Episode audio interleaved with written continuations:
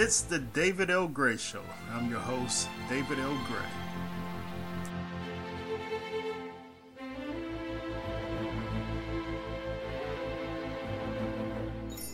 I'm cutting through the clutter to offer a fresh Catholic perspective on what's current and relevant.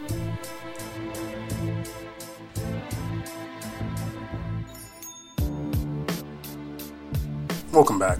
I'm your host, David L. Gray, and this is season three of the David L. Gray Show, in which I am talking about heroic virtue. Make sure you subscribe to this podcast on iTunes and Google Play, and please make sure you leave a review for me there as well. That will help me out greatly. So, what does it mean to be a champion for Christ in the world today? What do heroes do? What does a hero look like today? One thing we can say about our heroes, our saints, in every age of salvation history, is that they have been countercultural, which means that they've acted and behaved in a way that was opposite of what's popular in the culture in which they lived. They did not give into the popular immorality of the age in which they lived. Heroes are not indifferent towards sin. They do not need social acceptance. They do not need your titles, your acknowledgement, your friendship, your praise, your privilege. Why? Because they are solely dependent upon God for everything. Therefore, they need nothing from you. And whatever you do have is of no value to them because they only assign value on what comes from God alone. Heroes are people who are consistent.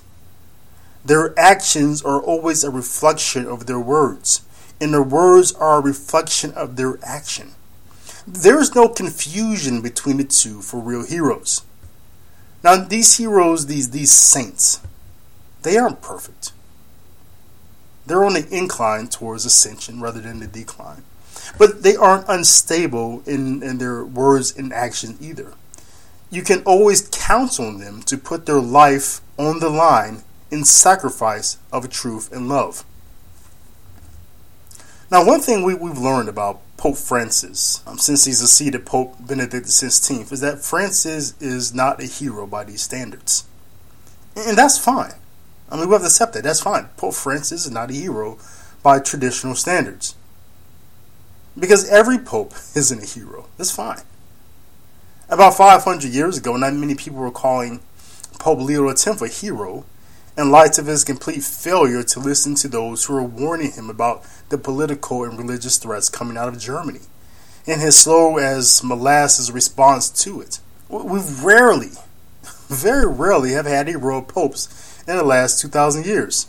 We've considered ourselves fortunate just to have a pope who can execute faithfully the three duties uh, that, of his office, which one is one to proclaim um, Christ First duty proclaim Christ. Second is to be a servant and slave and friend of all creatures of God. And the third is to be the rock and strength of unity and support for his brother bishops. And these are the three duties of the Pope um, that we find in Scripture based upon the two confessions that Peter made about Christ and the one confession that Jesus made about Peter in Scripture. I'll put a link to a paper I wrote in grad school about those three duties. That's what they are. We've been fortunate just to have a pope who can do, you know, two of them well, right? So we've rarely had popes of heroic virtue. Most popes have not been canonized saints. We, have never had a pope who was her- a heretic. Now, t- to to spell that out, let me define what a heretic is. A heretic, by our teaching in the Catholic Church, is a baptized Catholic who obstinately denies the faith. Now, by baptized Catholic, I mean to say that a non believer cannot be a heretic because they have not professed an initial belief in the faith. I'll define faith now. By the faith, we mean that those things that Catholics are obliged to believe. That Catholic, as a Catholic, I'm obligated to believe because it has been revealed by God. This is the dogma of the Church, most of which we profess every Sunday at Mass in the Nicene Constantinople Creed. You, you can't deny any of those things in the creed or in a few things outside a creed and call yourself a Catholic who is in union with the Church. You're a heretic if you do. You're outside and not in union with the church. Now, let me define obstinate. By obstinate denial of the faith, we're pointing to what is called a mortal sin. A mortal sin requires um, three conditions for something to be a mortal sin. The first thing is that it has to be something of grave matter. Rejecting a faith that you once professed and were baptized into is grave matter and worthy of hell. Second, the second thing for it to be a mortal sin is you have to have full knowledge. A heretic is someone who actually knows the faith, knows it full well, but intentionally denies it. S- someone who doesn't know the faith, who is ignorant of it, can be in grave error, can be in grave error if they don't know it, but they're not a heretic. You, you have to know the faith you are denying. And the last one, number three, for something to be a mortal sin, it has to be, they have to perform an action of their own free will in accord. A person cannot be forced into heresy. It, has to be a free action. You can't entrap someone into heresy. You, you can't set them up. It has to be of their own free will in accord. Now, as to whether Pope Francis is a heretic, I mean, this is a question, this is a position, I would say, that has been taken by a frightening amount of faithful Catholics. I mean, it's outright scary the number of Catholics who are no longer trying to out Catholic the Pope or, or be more, more Catholic than the Pope, but who are actually wondering if the Pope we have is a Catholic. Now, granted, they're not just making this up in their head. I mean, they've they've seen some things. They've been examining a tree and they've they've ate the fruit and it doesn't it doesn't taste right, and, they're concerned. I mean, just just to name a few things. I mean, Pope Francis has been consistently indifferent to church teaching on life and monogamous marriage between one man and one woman, and he almost he's almost always silent on the subject of gay marriage, so called gay marriage, and abortion, whenever he's visiting a country where abortion and same gender marriage has been legalized. He's quite he's been quite vocal. He's made a couple of strong statements on abortion where in places where it's safe. Maybe in a, a Sunday homily at the Vatican. But he's visiting a South American country. He, he's in, in Italy outside of the Vatican. He's he's in the United States places where these issues are at the f- f- front and foremost, he is silent, and frighteningly so. But he, he never obstinately denies church teaching on life and marriage. But at the same time, he never defends it in place where it matters, in the name of being merciful, in the name of speaking about some other issues, poverty, unemployment, climate change, rather than issues that are terrifying most people the church. And are, are that is making a ruin of our society. And clearly areas in which Satan is working overtime to prevent life. To prevent more people who might come, know, love, and serve God. Pope Francis has been indifferent to the Catholic understanding of God and has made numerous gestures of the Catholic idea of the Holy Trinity being equal with the pagan, Muslim, and Protestant idea of God. He's even recommended that to his supposed good friend, Tony Palmer, an Anglican who actually wanted to become a Catholic. His good friend wanted to become a Catholic, but Pope Francis told him that he should not. But then gave him a Catholic funeral mass when he died. Again, not obstinately denying that the church is the fullness of truth, fullness of the faith, but sort of winking at this teaching in the name of ecumenism. Pope Francis said that Catholics shouldn't have as many children, that we shouldn't breed like rabbits, because that's not responsible parenting. Again, not obstinately denying the command to be fruitful and multiply, but winking at it in the name of parental responsibility. Pope Francis said that there's no punishment in hell, but rather an annihilation. Again, not an outright rejection of the church teaching on there being a hell, but winking at the qualities of this state of hell. Ever since Pope Francis has become Pope, he, he's made it, uh, it's been a tendency of his to elevate people who hate the Catholic Church and run over people in a bus that he's driving who are faithful to the Catholic Church. Raymond Cardinal Burke, people like this. He'll elevate people who hate the Catholic Church, you know, run over those in a bus that he's driving who love the church. This year in particular, the Pope has made it a fun habit to publicly praise those who reject Catholic teaching on life and marriage in the name of some social charity work they have been involved with, such as Emma um, Boninian, if that's how you pronounce her name. She's a woman who works with African ref- refugees, which is a good thing on the surface, working with African refugees. Awesome. But this is the same person um, who Pope Francis called a hero and a champion, who he's elevated. This is the same person who champions even even harder, equally as hard as he does the African refugee cause, legalized abortion, euthanasia, homosexual marriage, the legalization of recreation drugs, graphic sex education. Then on May 29th, Pope Francis gave the Olive Medal for peace. Get this, for peace to three champions of war on children and war on marriage. These people were actors George Clooney and Richard Gere, and actress Salma Hayek. All three of these people have been very public and very vocal in their opposition to the Catholic Church and their teaching on life and marriage. These people have warred against our teaching, and yet Pope Francis gave them the Olive Medal for Peace. That's, that's very strange, very hypocritical. In the name of honoring their activism against climate change, terrorism, war, Pope Francis honored three people who were actively engaged in war against the Catholic Church. Pope Francis apologized to Protestants on behalf of the Catholic Church for obstructing the growth of their communities. He's told people that they don't need to be physically in the church. He said that the ordinance that Pope Benedict XVI established for Anglicans were unnecessary.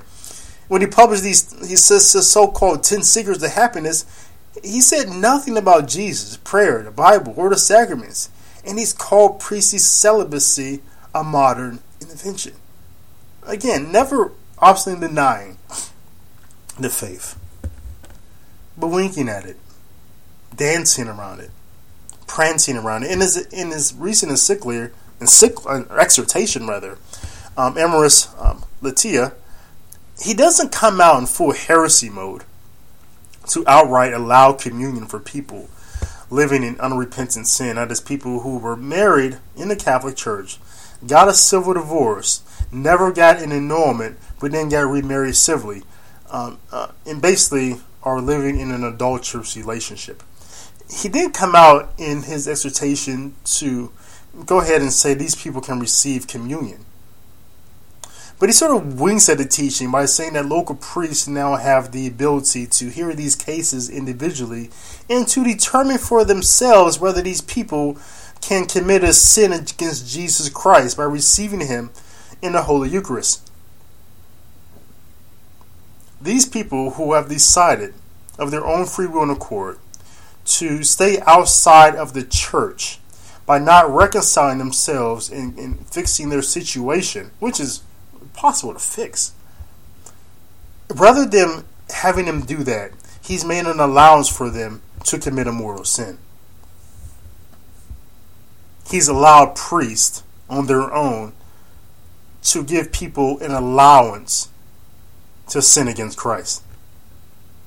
So, what do you have here when you have a pope who winks at the teaching of the Catholic Church and, and talks and acts in a way that causes scandal in the minds of faithful Catholics. Then, when pressed on the issue, always attempts to affirm the traditional teaching in respect to his action or words, or, or encyclical or exhortation that seem to skirt church teaching. Is Pope Francis a heretic? Well, let's let's go ahead and, and then redress what what what is what a heresy is in the three qualities of a moral sin. And let's go ahead and affirm that Pope one of them is true. That Pope that it is grave matter. Two, that Pope Francis does have full knowledge of Catholic Church teaching because we've heard it from him, and he, he he's a Jesuit. Not saying that Jesuits all Jesuits know church teaching, but you know, they're in seminary for like 11 years, right? And Pope Francis was that one time the head of the Jesuits. Um, he, has been a bishop. Let's, I mean, let's go ahead and let's just go ahead and assume that he has full knowledge of the faith. We still can't say, and also let's say that the third criteria is met, that it is of his free will and accord, that the gay lobby is impressing him. Now, certainly there, there's somebody working in the Vatican that, that's setting up Pope Francis and arranging these meetings uh, and putting these these horrible examples of human character in front of him for him to get. These people aren't being vetted. Pope Francis doesn't have anyone in his his circle of advisors that is advising him the way that faithful Catholics would like to. But we can't say that's all on advisors. Pope Francis, he's he's not he's not a stupid person by any. He, he he's quite intentional. These things aren't accidents you know, he's not being set up. So it has to be of his own free will and accord. But the, the thing that still we're still missing in, in saying clearly that Pope Francis is a heretic is that we can't say that he's ever obstinately denied the faith. Because whenever he he's pressed on issues, he always attempts to affirm the traditional teaching in respect to his action and words, or encyclical exhortation, right? he, he always backtracks and clarifies things when he's pressed on them in one of these these interviews. And, and but then you know he'll he'll say something like, well, you know that's that's a, that's you know that's the church teaching, that's the law, you know that's what it is being rigorous. But we should be more merciful. We should meet people where they are. Right? That's the ideal, but the ideal can't always be met. Right? You know that's how he, he skirts around it. So he'll affirm it, but he'll skirt, he'll dance, he'll do a two step. So we can't say that he's a heretic, but I think what we have here is a cause to create a new word to describe Pope Francis. He isn't a traditional heretic. Yeah. But what he is is a neo heretic. A neo heretic. It's, it's, a new word I just invented, right? I think I may have mentioned it before on, on my website, but this is my first time saying it out loud. So he isn't a heretic like Nancy Pelosi or Melinda Gates. I mean, these are people who know the Catholic Church teaching. They'll tell you what the Catholic Church teaching is on life and on marriage, but then they'll say, then they'll tell you why they hold a different position than that. Nancy Pelosi would call herself a mainstream Christian. Now, these women are heretics. Like they should not be anywhere near the, an altar in the Catholic Church where the body and blood of Jesus Christ is, unless they've been to confession first and made a good confession. That's not Pope Francis. He's, he's not a heretic like they are. But a neo heresy is, I'm about to define it. This is my definition of neo heresy. Is denying the faith in action while supporting it in words. A neo heretic is basically a hypocrite. That is basically a hypocrite. They, they, they say one thing and do another. That's what Pope Francis is a hypocrite. Just like you and I are. We're, we're no different than Pope Francis in, in this regard. You know, I, I may leave Mass after receiving the body and blood of Jesus Christ and get behind someone who's driving ridiculously stupid on the highway. And I may think evil things in my head. Okay. I, I I'm being a hypocrite there. Or I, I, may say one thing on my blog about this moral issue or that moral issue, then I go do it myself. Oh, I'm being a hypocrite.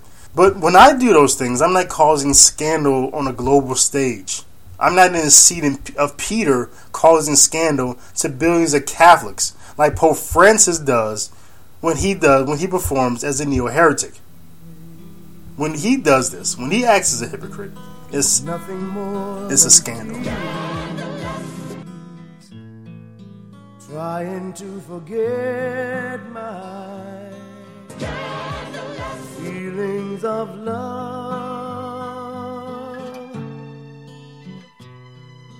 Teardrops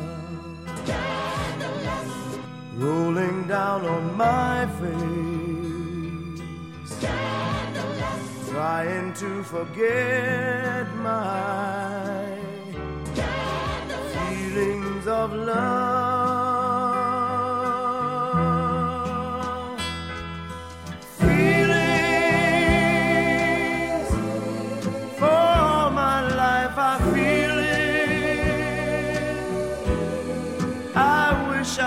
never met you, girl, you'll never come again. Now, neo heretics, and there are many of them.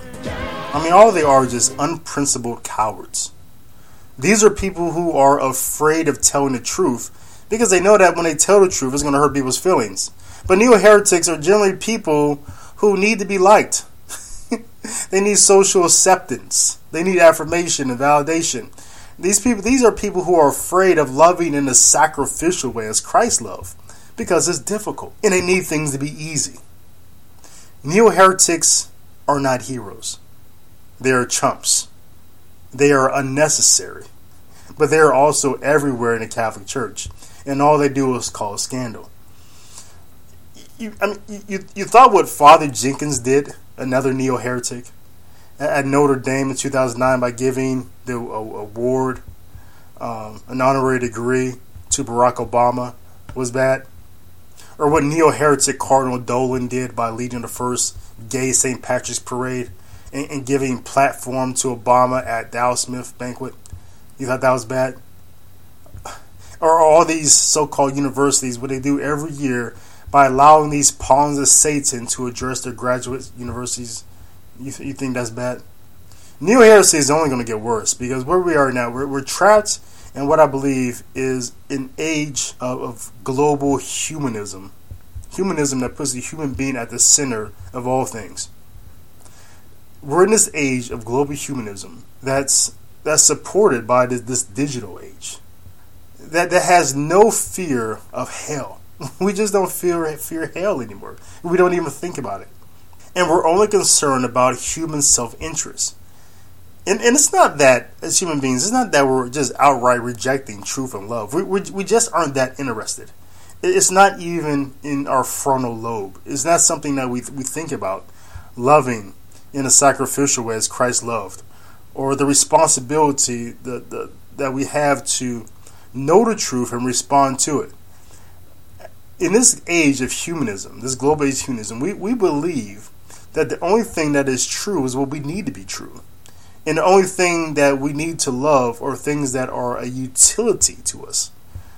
It's only important to love something if it if it, if it somehow benefits me. And that's not authentic love, but it's what we call love. So what do we do? What how do we how do we respond to this? The, the, the neo heretic and the neo heresy in this age of global humanism.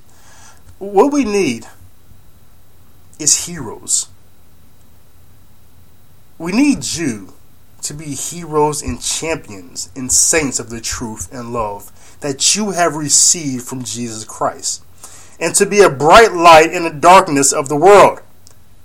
We need you to show your children, your community, and those who, whoever you encounter the love and truth of Christ in your example and in your word, and be as consistent as you can in them do what you're going to say, say what you're going to do in union with what the church teaches. And therefore, if you're countercultural with this, if, if you show people that there's a different way, a better way, you'll give all people a reason for the hope you have in Christ. Live authentically, live audaciously, dare to live a life in Christ without being a hypocrite. Most of all, persevere with the gift of fortitude from the Holy Spirit against all attacks from the evil one who hates you, who is always trying to undermine you. It is difficult. Satan is, at this very moment, Satan is attacking. He, he's attacking me. He's trying to prevent us from loving authentically, from, from living a sacrificial life. But from the Holy Spirit, we have been given, and we can pray to receive more the gift of fortitude to be strong, to persevere in the faith against all obstacles of this world. This is the David L. Gray Show. I'll talk to you next time. Until then, blessings and shalom to you and to yours.